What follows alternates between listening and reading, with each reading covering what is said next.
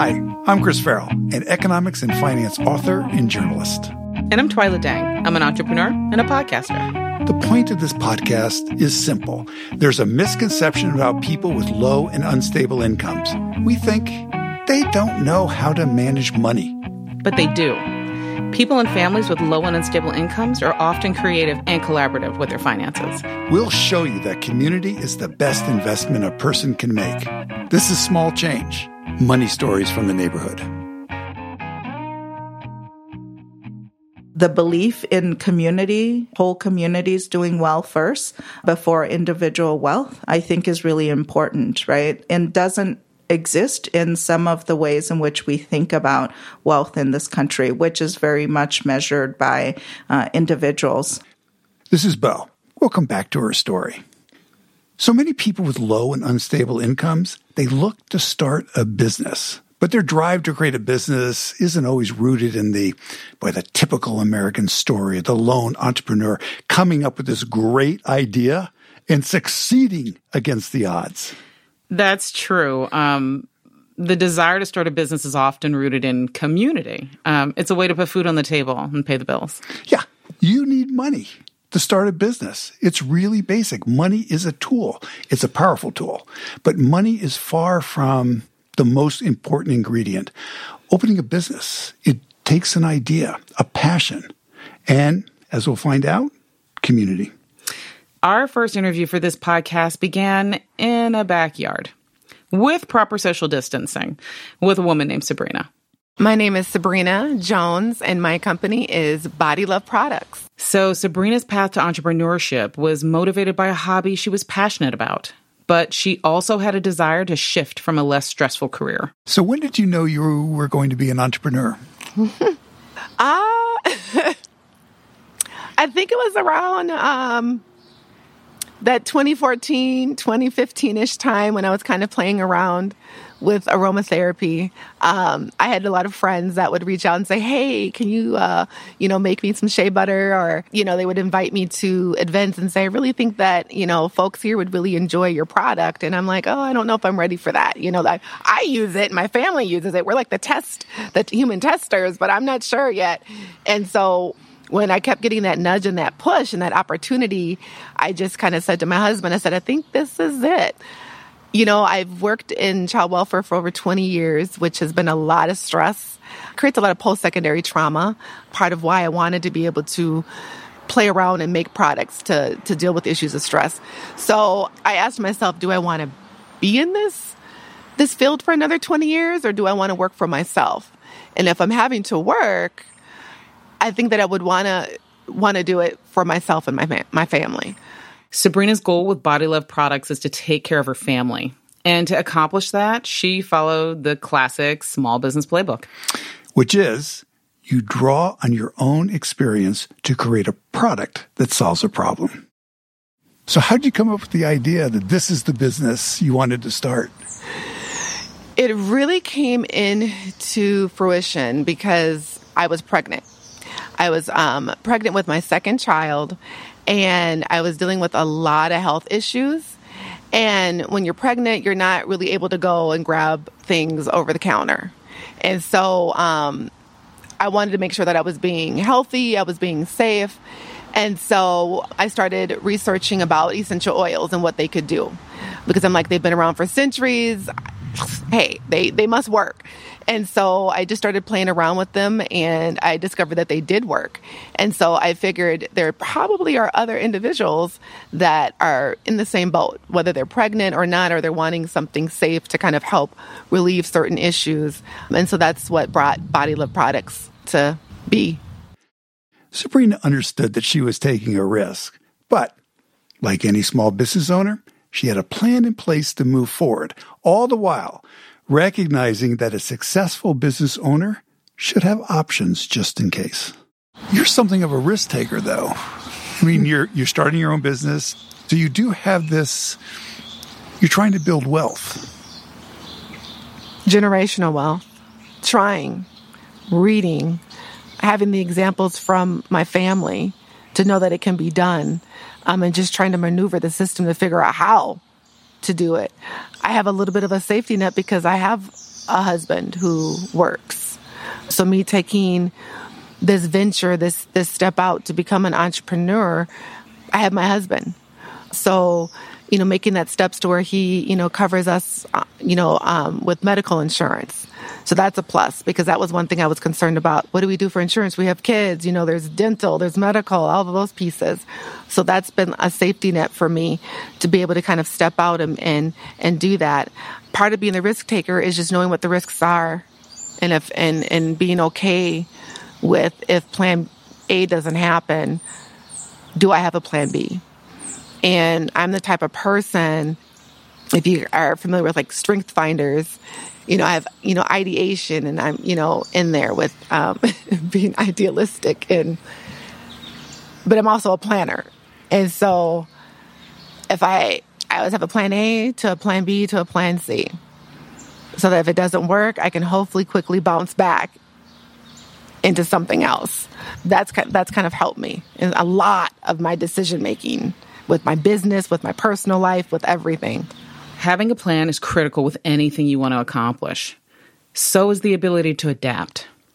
This is Matt. Matthew Grasky and Cadence Records and Coffee Shop in St. Paul, Minnesota. We spoke to Matt in his coffee shop on Payne Avenue. So, Payne Avenue is an historic community on the east side of St. Paul. The neighborhood is rebuilding after falling on hard times. Matt chose to build his small business in this area, which is not far from where he grew up. His path to entrepreneurship didn't start with coffee. I kind of always dreamed I, I wanted to be a musician initially straight out of high school and then getting further into that world decided that hey I, I need a plan B. Music and arts is is really hard. So I went to St. Paul College for culinary arts and kicked around in a, a trillion different kitchen, restaurant, cafe, large small catering operations, hotels, but kind of myself and and uh, the high school bandmates uh, had this dream um, of starting something in our own community that that involved a, a, music event space for small DIY all ages music. There definitely was a void in St. Paul of like fun conversation used physical media related, and then nowhere well to get a tasty cup of coffee in the city of St. Paul. So it kind of it honed itself out of that, I guess. It's definitely somewhere between retail and food service and entertainment.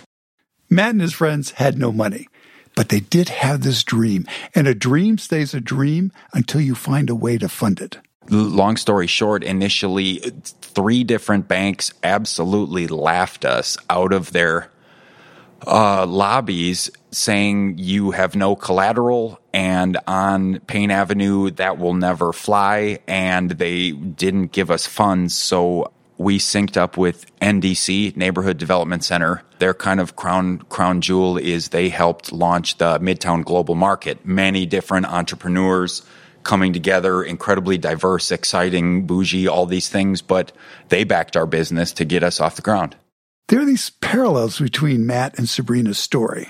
They both drew on their experience to start a business. They had a plan. They got some money. But what really struck us about Matt's story is when he started to talk about community engagement. Community small business needs to be face to face and personal. And to some extent, I feel like the financial aspect is very important, but, but you cannot forget, especially with ours, an arts related hybrid business, you, you have to create opportunities for the community. And even if those don't, don't cause financial gain for the business personally, it's still important to commerce and to the lifeblood of a neighborhood and things like that. I think there's so much to be learned from from the spirit of of finding ways to do it on your own and not letting the money be at the highest importance in general. We were intrigued. We asked him to explain further. Talk to me a little bit about this idea of um, when you say that you know, as a small business, that the business has to be done face to face and that there isn't always a financial backing on the back end. I think that's an unusual concept for, you know, a business. I think most people get they get into business only ever focus in on how it's profitable, how profit how profitability works. Yep. Um like talk to me about that spirit of is that a spirit that you just were able to cultivate yourself? Is it because you moved into this community that this community helped? Is is there a spirit of that within this community, or do you just feel personally like this is the thing that you need to do to help foster that? It's both. If people want to get dressed, get in their car, walk, bicycle, whatever, and come out into a public business, they need, want, and deserve something more than a product they could sit in their robe in front of their computer and get mailed to them conveniently at home. It has to be about community, it has to be about networking. People, definitely larger corporations, can find products and sell them cheaper than I can. There has to be face to face interaction. You have to build as a community, no doubt, or else I don't think you can thrive and survive as a business. And more importantly, it's better and you're stronger as a business when you tether in and get involved with your community. I never would ever want to be a, a faceless, boring type of of business operation that was unmemorable. So I think it's it's so important to engage with people. See, that's good for the community, and that's also good for business. We'll be back with more small change. Small Change is supported by Thrivent through generous support from the Thrivent Foundation. Thrivent is driven by a higher purpose to help people achieve financial clarity and to make the most of all they've been given. Small Change is also supported in part by the McKnight Foundation, which works to advance a more just, creative, and abundant future where people and planet thrive. Learn more at McKnight.org.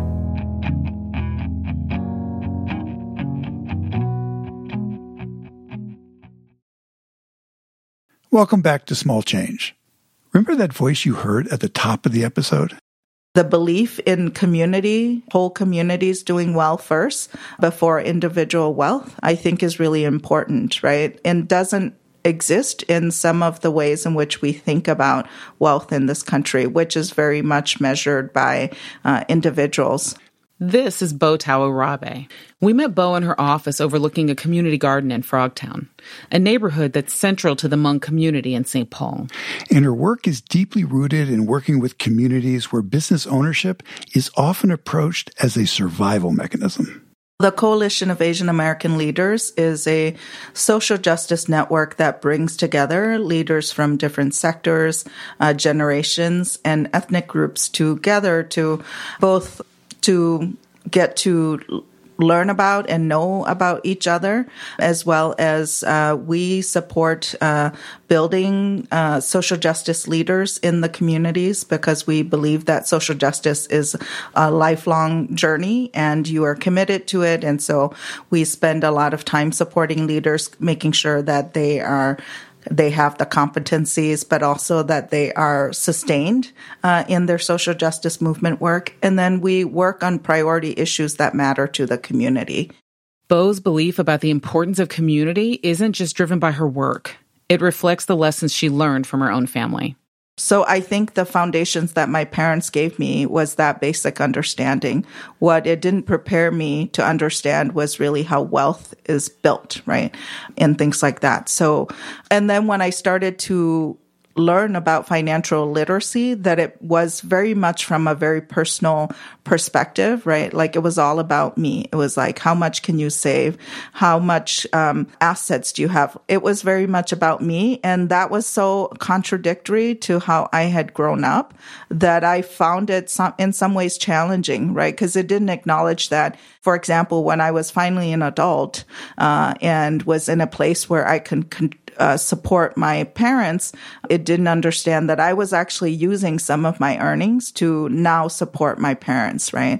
That that still continued. Or now that I was, had built a certain credit score that all of my relatives would see that as an asset that was available to the whole family, right? So an uncle could say, I need to buy a car. Could Bo, Bo buy it for me? Right. And n- not that they wouldn't pay me back, but the expectation is if you have something like a good credit score, it could be shared with the whole family. And by whole family, I don't mean just my immediate family. I mean my extended family. When we heard her say this, okay, my mind was blown. I had to buy cars for my relatives. Who's going to use my credit score? We had to know how this works. So we asked. So it's almost you're talking about community wealth mm-hmm. as opposed to individual wealth. Right. So how, Very much so. how does that work?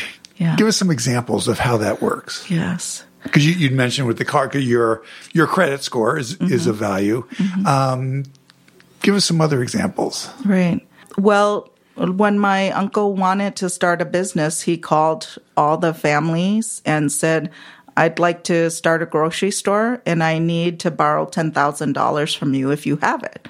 And there was no like, let's see your application. you know, let's see if you're good for this money.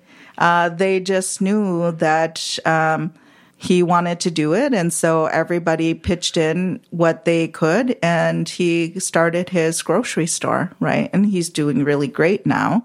But I think that kind of trust in people, but also that it comes from that kind of uh, caretaking in the the belief in community, uh, whole communities doing well first before individual wealth. I think is really important, right? And doesn't exist in some of the ways in which we think about wealth in this country, which is very much measured by uh, individuals. I have a question.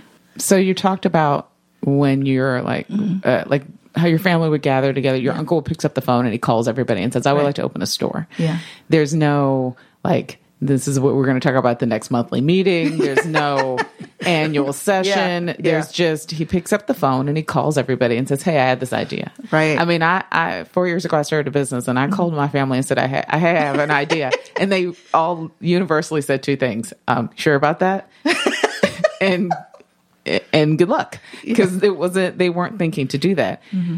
There's already this wonderful sort of um, mm-hmm. generosity of community spirit that you mm-hmm. have. How do you keep how do you ha- how do you connect the idea of being able to just give him the money and letting him go and not feeling like you have ownership? Like i would probably be in there every day like how's our store doing? Yeah. Yeah. I think y- you're right because I think that the value of of everybody just giving my uncle the money was that they they loved him and they believed in him. They didn't know anything about a grocery store. So there's no advice that they can give him, right? But what they could give him was the money that he needed. And I think that people know that there's a chance they may never get that money back. And so I think there wasn't an, an expectation of outcome. It was more like this is the person, this is our person, and that's what he needed. They care about him. When he does well, they do well, not just financially, but emotionally. Emotional investment becomes an anchor. Yeah. And that's what Matt believes. We left his coffee shop understanding that it all comes back to the community that he's grown to care about. I want my staff to have jobs. I like them. They've worked hard being great advocates for the business we've started.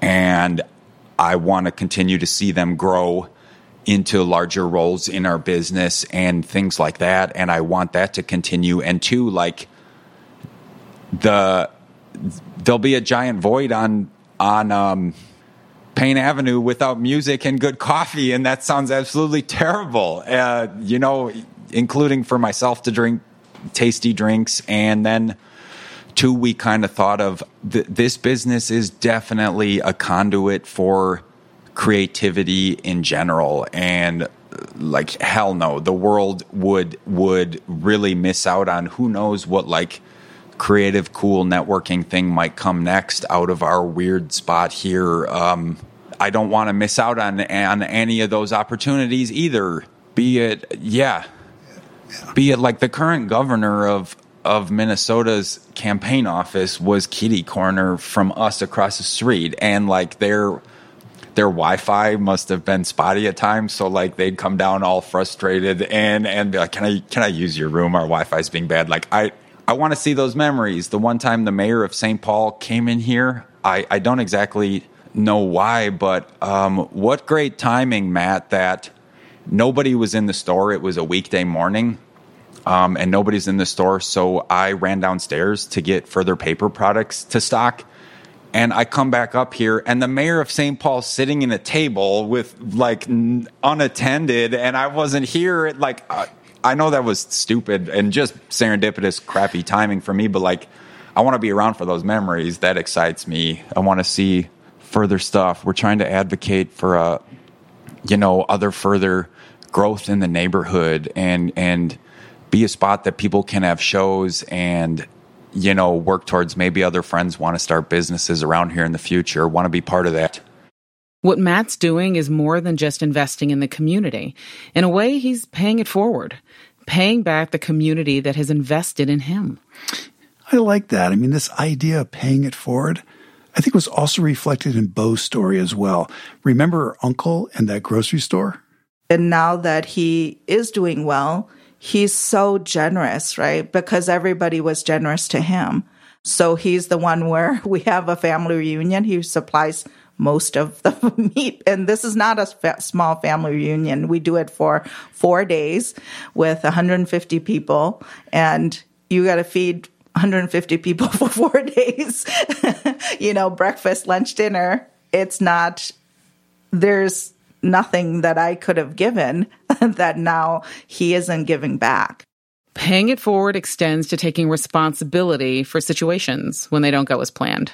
In one incident, my mother asked me to buy four airplane tickets for one of our aunts who I'd never met, but I trust my mother when she says, This is your aunt, and they need to get to a funeral in Fresno, and they need four airplane, you know, tickets, and you gotta buy it. And I don't question it. I say, okay, just give me their names. And I purchase all four tickets and, you know, it's like $1,500 and I don't know if they're going to pay me back. Right. And months go by and they don't pay me back.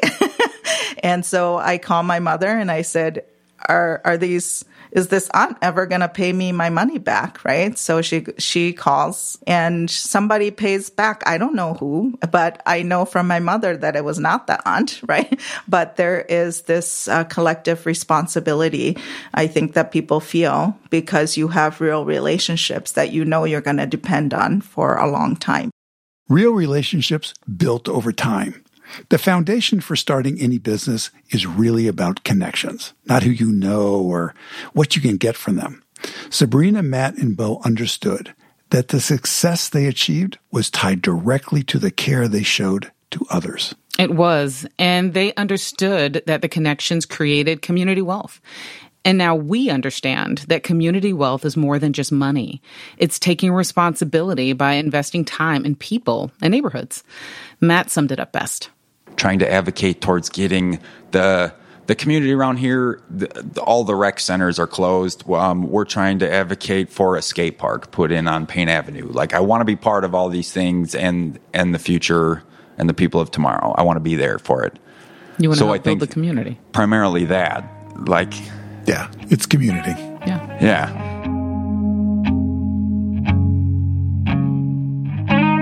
One small change you can make towards entrepreneurship is to create a plan. A plan isn't just a wish to start something someday.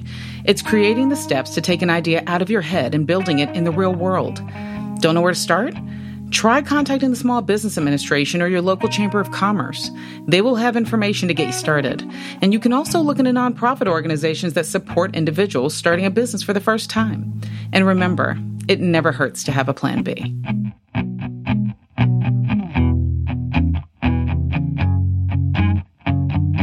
Thanks for listening. This podcast is a production of Minnesota Public Radio and American Public Media. Small change would not have been possible without the work of many people, including executive producer Stephanie Curtis, producers Chris Farrell, Twyla Dang, and Veronica Rodriguez, editor Brittany Arneson, original music by Dexter Wolf. You can find other Small Change episodes and find resources for more information about money by going to our website, smallchangestories.org.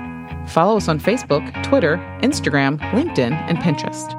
A special thank you to the Thrivent Foundation and the McKnight Foundation for their generous support.